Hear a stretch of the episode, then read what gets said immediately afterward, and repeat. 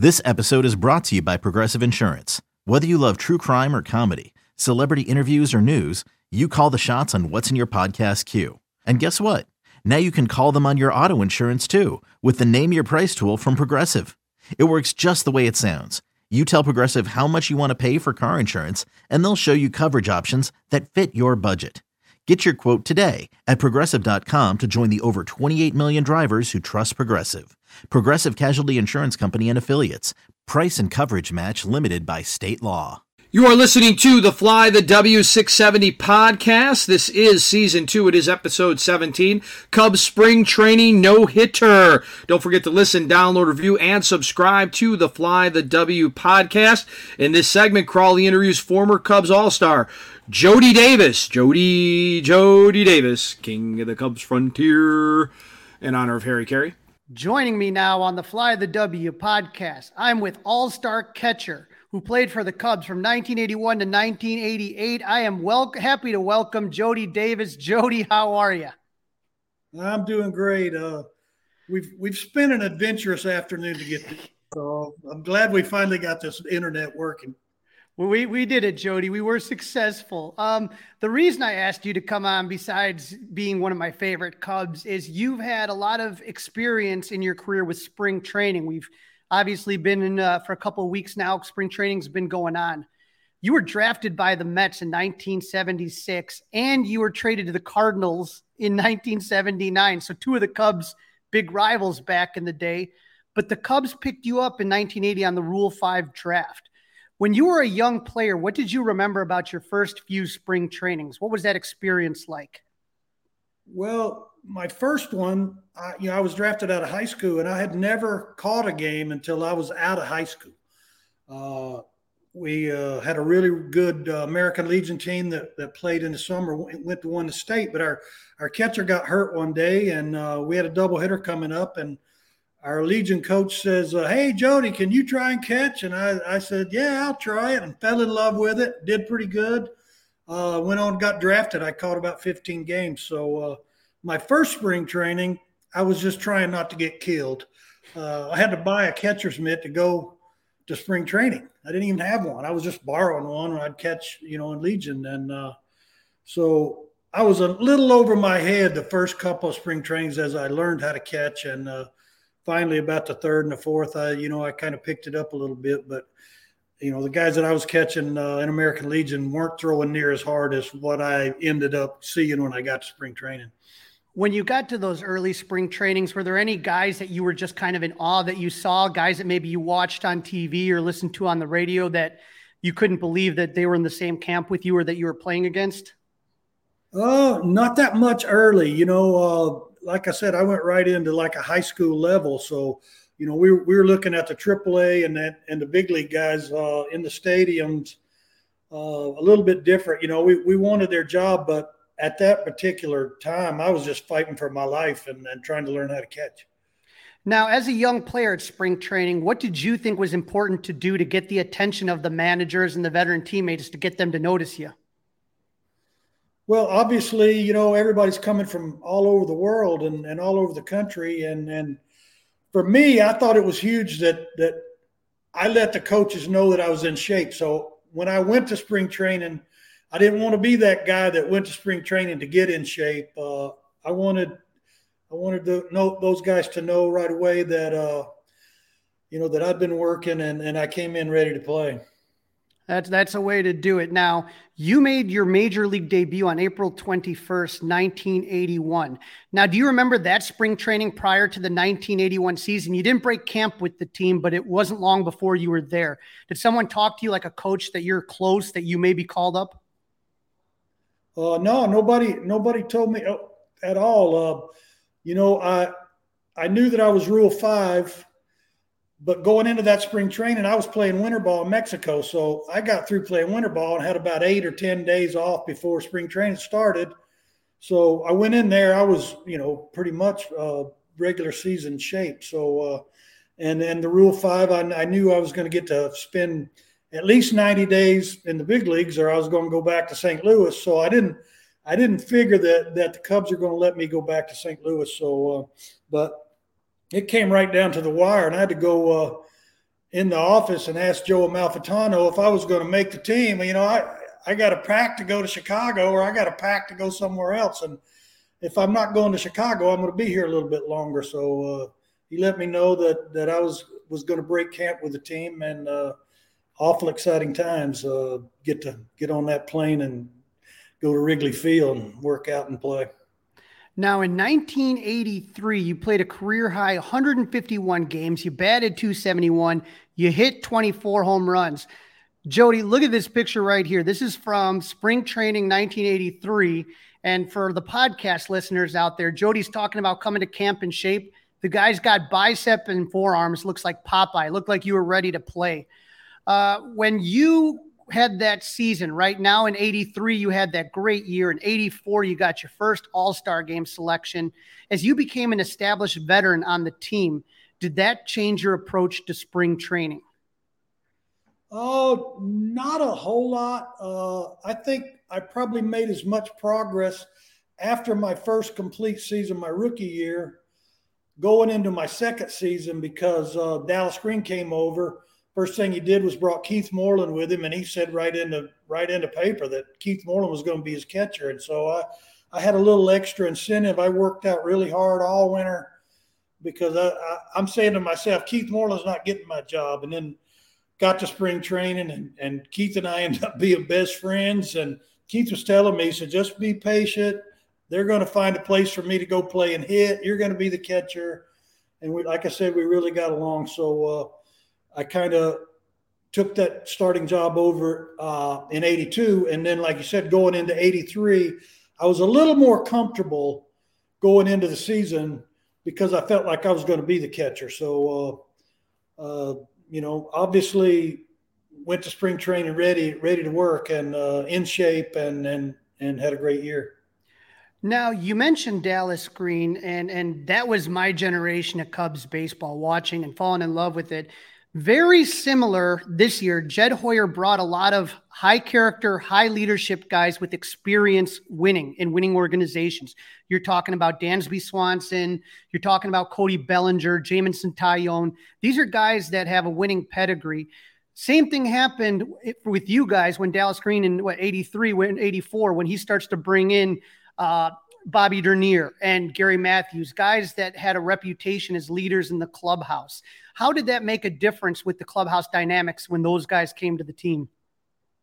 Oh, it was huge. Uh, and, you know, it started back in 82. Uh, like I said, Dallas came over and he brought in Keith Moreland and, and I think Dickie Noles and, and some of those guys that were proven winners in Philadelphia, guys that, that Dallas knew from Philadelphia and they knew that they were we're all about winning and uh, paying the price, and uh, that's kind of what got us started. And then '84, we, we we had a lot better team in '83, but '84, you know, we, we weren't having a great spring training, and uh, they brought in the Sarge and Bobby D uh, with about four or five games to go in spring training, and that that was two pieces of the puzzle that we were really missing. We needed a leadoff guy in front of Rhino, and we needed a, another veteran leader. I mean, we had Larry Bowa there since uh, '82, but uh, bringing in Sarge, I think, gave everybody in the clubhouse more confidence. And then, of course, he went and, and got Sutcliffe in June, and then Eckersley a little bit later, and all the pieces just fell into place. Now you had a great career. You know, pretty much the, your entire career was almost with the Cubs. You know, you did a little bit of time with uh, the Atlanta Braves. But when your career was over, you were a minor league manager and a roving catching instruction instructor for the Cubs. I know you managed the, the Peoria Chiefs, Daytona Cubs. You won championships there, the Boise Hawks. Um, the Cubs have an interesting minor league staff. A lot of great, uh, a lot of great coaches in there. When you guys are in spring training as minor league coaches, how much does the manager kind of you know, kind of get your opinion or your input on certain players, certain things that you were. I know, I think you code, you know, when you were in the Cubs system, Dusty Baker and Lou Piniella were managers. Did you ever, you know, have conversations about young players and kind of let those guys know what those, you know, what what you thought about those players? Uh, not too much. I, I was at such a low level. You know, I, I spent most of my managing uh, in low A and then at Daytona and high A. So those guys weren't really interested too much uh, about the guys that I had at the lower levels. But as I moved up and got into Cincinnati, uh, AAA hitting coach, AAA manager, AA manager, uh, the the big league managers were a lot more uh, interested in in the guys that I had because they knew that that those guys could jump, you know, from where I was then. So uh, it was a lot more conversation. Okay. And so, like you mentioned, you not only worked for the Cubs, you also worked for the Reds, you also worked for the Padres uh, as a hitting instructor. And so, you, you know, with those three teams, the Cubs, the Reds, the Padres, as a manager, as a coach, were there any players that you saw in spring training that right away you said, that guy's special, that guy has a chance to really have a, a, a potentially Hall of Fame career in the MLB? Uh, I, I don't know if we could go as far as saying uh, Hall of Fame guys. Uh, everybody kind of sees something a little different in these guys, and and certainly uh, saw some guys that thought were going to play in the big leagues, didn't know how you know how far they could go. Uh, I was a catching coordinator and actually converted Robinson Chirinos from a middle infielder to a catcher. So that was that was a big thrill for me to watch his career and uh, all the games that he played as a catcher, and uh, you know, really had a great relationship with with Robin. Hey, it's Kaley Cuoco for Priceline. Ready to go to your happy place for a happy price? Well, why didn't you say so? Just download the Priceline app right now and save up to sixty percent on hotels. So whether it's Cousin Kevin's kazoo concert in Kansas City, go Kevin, or Becky's bachelorette bash in Bermuda, you never have to miss a trip ever again. So download the Priceline app today. Your savings are waiting Go to your happy place for a happy price. Go to your happy price, Priceline. Now, I don't I'm sure you're aware, but Gabby Hartnett leads the Cubs catchers with the most home runs with 231, but you're second with 122. Right behind you is Willson Contreras, who finished his Cub career with 117. So, you know, it's interesting to me. I don't know if you've been kind of, you know, watching or following along to kind of that drama, but the Cubs seem to feel that they're they're emphasizing uh, run prevention this year. Pitching and run prevention seems to be where they're really kind of pushing. How important was that conversation and and relationship that you had with the starting pitchers like Sutton, and Trout, and all those guys?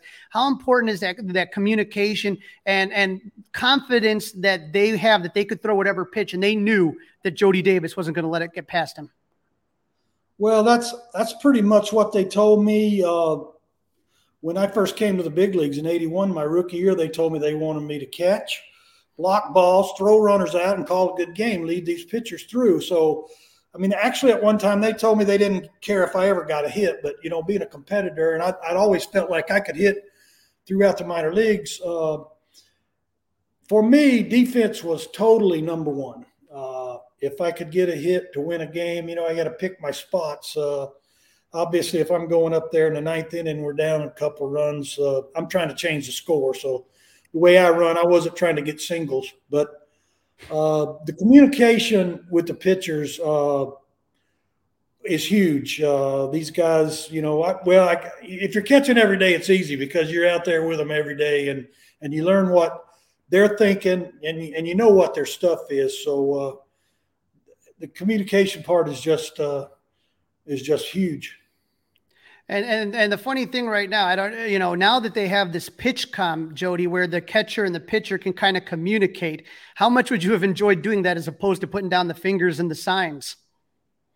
Well, I you know, I I don't know. I'm, I have mixed feelings, especially on you know a guy can't throw to first or he can't try to pick off. I mean that that's a huge part of slow, of slowing base stealers down. Uh, of course, I played in an era where everybody was running, you know, a lot more than uh, than nowadays. So I don't know how that's going to affect the game, but uh, I think holding runners on, man, that's a huge part of a pitcher's game, and uh, we'll see how it plays out. But you know, it, it's I'm kind of mixed feelings because the you know the the commissioner baseball you know that they want offense i mean everything is created offense puts people in the seats right you know the you know the attendance records are are you know, they want to see offense. The fans want to go to a game, see offense now. So if you're going to have offense, the games are going to run a little bit longer. It takes longer innings to, to score some runs. So, uh, you know, and being in the minor leagues, we're, we're so used to the pitch clock down there. Uh,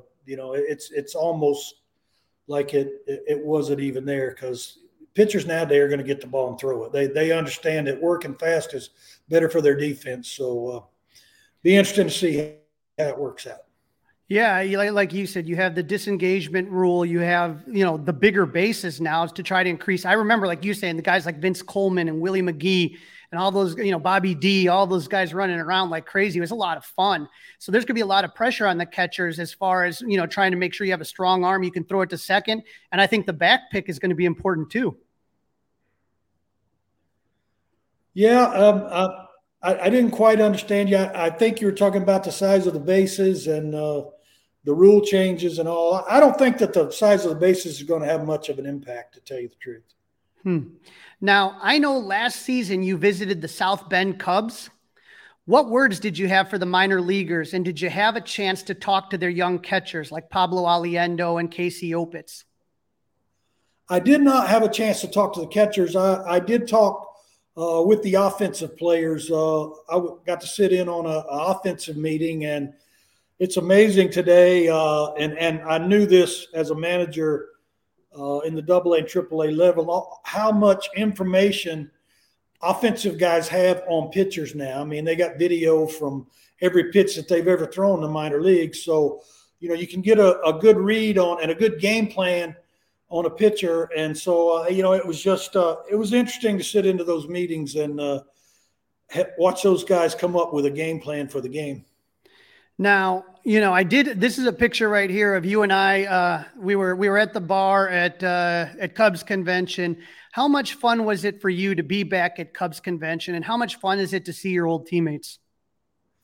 That that's what makes it for us. So obviously, uh, Cub fans are the best fans in the world, and getting that three days to uh, mingle with them and hear their stories about when we played and uh, and so on and so on with that, but the reunion with the guys that we played with is really just uh, incredible. You know, see those guys because because we do, you know, we're we're around the ballpark all summer, but a lot of times we're never there at the same time. So, you know, getting to see your old teammates and uh, even even the guys that played in front of us, Billy Williams and those guys, Fergie, uh, that that's what makes it a great trip for us. Now, the last couple days, Pat Hughes has been calling games with your old pitcher, Rick Sutcliffe. Here's a picture of you and Sut at Wrigley Field. I'm guessing someone was throwing a first pitch. Maybe you were catching the first pitch. Have you been, uh, you know, watching Sut doing his stuff on the broadcasting? Do you ever get a laugh and you enjoy listening to his calls of the game? Yeah, I enjoy listening to him. Uh, you know, you got to know Sut as good as I do to to know when he's really uh, full of it. If I guess I can use that, but uh, but no, Sut really knows the game and has been around it a long time. And, uh, you know, he's been behind that mic a long time. And, and just huge congratulations to Pat uh, on getting into the Cubs Hall of Fame. Uh, something that, that we all strive for, I guess. And uh, hopefully some of that 84 bunch will go in here in the next couple years. I can tell you that Cubs Twitter is is pounding their fists for more 84 Cubs in the Cubs Hall of Fame and to have you guys get recognized. I, I don't think Jody sometimes people realize, you know, they, they think of Wrigley Field and they think of sold out 40,000 every day. And they don't understand that, you know, after that, that 1969, when you talk about the mid to late 70s to the early 80s, Wrigley Field was empty. What you guys helped put everything back on the map. Well, that's that's one thing that we're proud of. Uh, we we kind of feel like we got the Cubs started in this direction. Uh, we didn't get it quite done there in '84. We you know we we let that slip away, but uh, uh we we kind of feel like we we started uh, the organization back on the track of winning again. And and like you said, uh, my rookie year, first 81, 82, 83, you know, it would it'd be a sellout on opening day, and then they'd be four thousand there on the next day. So uh, it's it's great to go to Wrigley, uh, you know, especially when it's full like this. Uh, just a great ballpark. You know, we were talking about the 84 team. Next year marks the 40th anniversary of that 1984 team. So, for those of people that are listening to this podcast right now and are like, why is Crawly not talking about 84? We are going to talk to a lot of the 84 guys next year for the celebration. I just loved it. You know, Jody has so many good opinions about spring training, and as both a, a player and a manager, I wanted to have him on to talk about that. So, don't worry, it's coming with Jody. We'll we'll get him back on here. But Jody, one exciting thing is you started dabbling now a little bit into social media, and I wanted people to kind of know that this is really you. So if you know, sometimes there's a lot of fake social media accounts. This is your official social media account right here. It says this is your Facebook account. It says Jody Davis. It's got a great picture of Jody swinging. Look at that. Look at the head placement, Jody. Look at the head placement right there. That's that's a home run, that, I think. Yeah, I think I hit a grand slam on that swing. Uh, it, it's on one of my baseball cards actually, and uh, we found that we found the picture that wasn't the baseball card, so it doesn't look like a baseball card. But uh, yeah, that was a pretty good swing there. And uh, like you said, uh, I'm just getting into this social media thing, so uh, hopefully everybody will will come on board and follow, and we can have some fun with this. And so this right here is Jody Davis with him swinging on Facebook. And then the background banner is a Davis jersey with his number seven. So that's where you look at Facebook. Now, Jody, you're also on Twitter. And for those people that want to follow Jody Davis on Twitter, it's at Jody Davis MLB. And I'll make sure to link it for everybody that's interested. It says the official account professional athlete who played Major League Baseball for 10 seasons and coached many, many more. So at Jody Davis MLB will be your Twitter account. I already see that you're active. A lot of the pictures that I put up on this podcast came from your Twitter account. So you're doing a great job. And as a Cub fan, like I said, who grew up and lived and died with that 84 team, I appreciate you taking some time today, Jody, to come on and and tell us a little bit about your spring training experiences. Well, thanks for having me on, Crawly. Uh, it's been fun, and hopefully we have to do it many more times. Absolutely, and we'll see you pretty soon. Hopefully at Club 400 pretty soon. All right, we'll do it. You take care, Jody.